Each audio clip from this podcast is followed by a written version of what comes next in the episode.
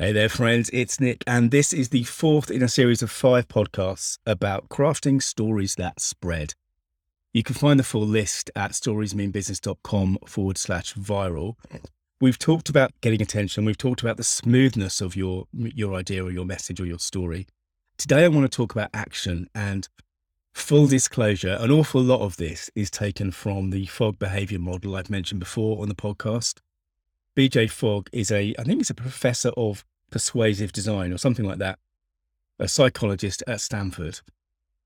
And it essentially says that if we want someone to do something, the things we have to worry about are they motivated? Do they have the ability to do it? And are we explicitly kind of triggering them to do the thing we want them to do? So the stuff that I'm talking about today really relates to that. let's start with motivation. I tend to call it tension when I'm thinking about the story or the idea or the message, what I'm thinking about is this creating a tension, and that sort of A to B tension in my audience, something that's a gap between where they are and where they now want to be as a result of seeing my message.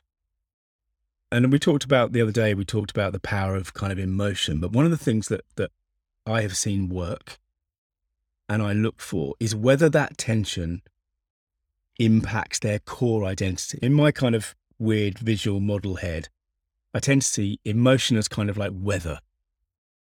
You know, the emotion is the weather that's over the landscape, but the landscape is your core kind of identity. If we can craft a story or a message that goes to either the identity that someone believes they have or the one they want to have, we're much more likely to get them to, to move because it's something that's that kind of fundamental. So the other thing is, Fogg talked about prompts.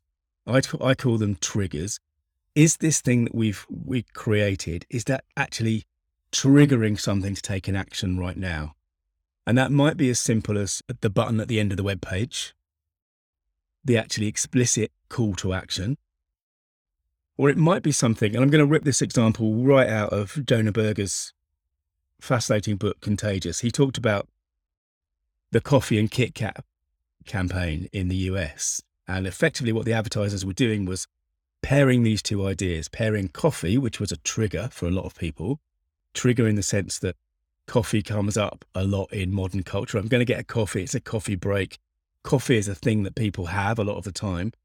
And they realized that if they could pair in people's minds the Kit Kat with the coffee, they could increase their sales a, massive amount, which is what happened essentially. So the trigger might be something explicit we're putting into the message, or it might be something where we're connecting our thought or our idea or our story with something that people are likely to experience out in the world, which will bring them back to the thing that we are we are talking about, bring them back to our ideas, remind them that we exist, bring us back to front of mind. So that's the second one. The third one is plan. When we want someone to do something, we're giving them a clear kind of plan. And again, I mean, this, I guess this probably shows my age again, but you know, if you go back not that far in history, you could easily find you were reading something that was interesting, something that you were engaged with. But when you got to the end of the article or you finished the documentary or something, there was no obvious next thing to do because you couldn't just go and search Google. But very often, and this is something I see in my clients, I certainly saw it a lot when I was running the web agency. There wouldn't be an explicit kind of plan at the end of a piece of work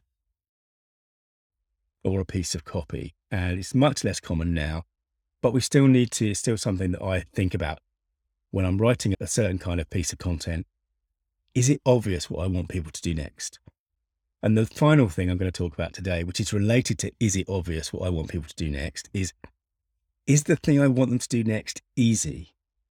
In Fogg's model, he talks about ability. You know, obviously, if it's if it's easy to do something, it's much more likely to get done than if it's hard. Now, it doesn't mean necessarily we always want everything to to be easy. Sometimes we're looking to filter people out. We're looking for them to show their commitment.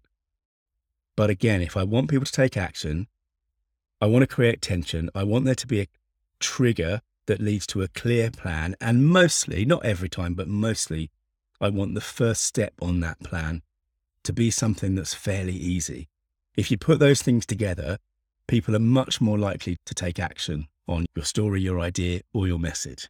Okay, so that's the end of the fourth podcast. Tomorrow, in the final one, I'm just going to talk about sharing. We'll talk about the four things that I think, well, that I kind of look for if I want to make it more likely that people are actually going to share either the stuff that I'm doing for myself or the stuff that I'm doing for my clients. Thanks for listening. See you tomorrow. Bye now.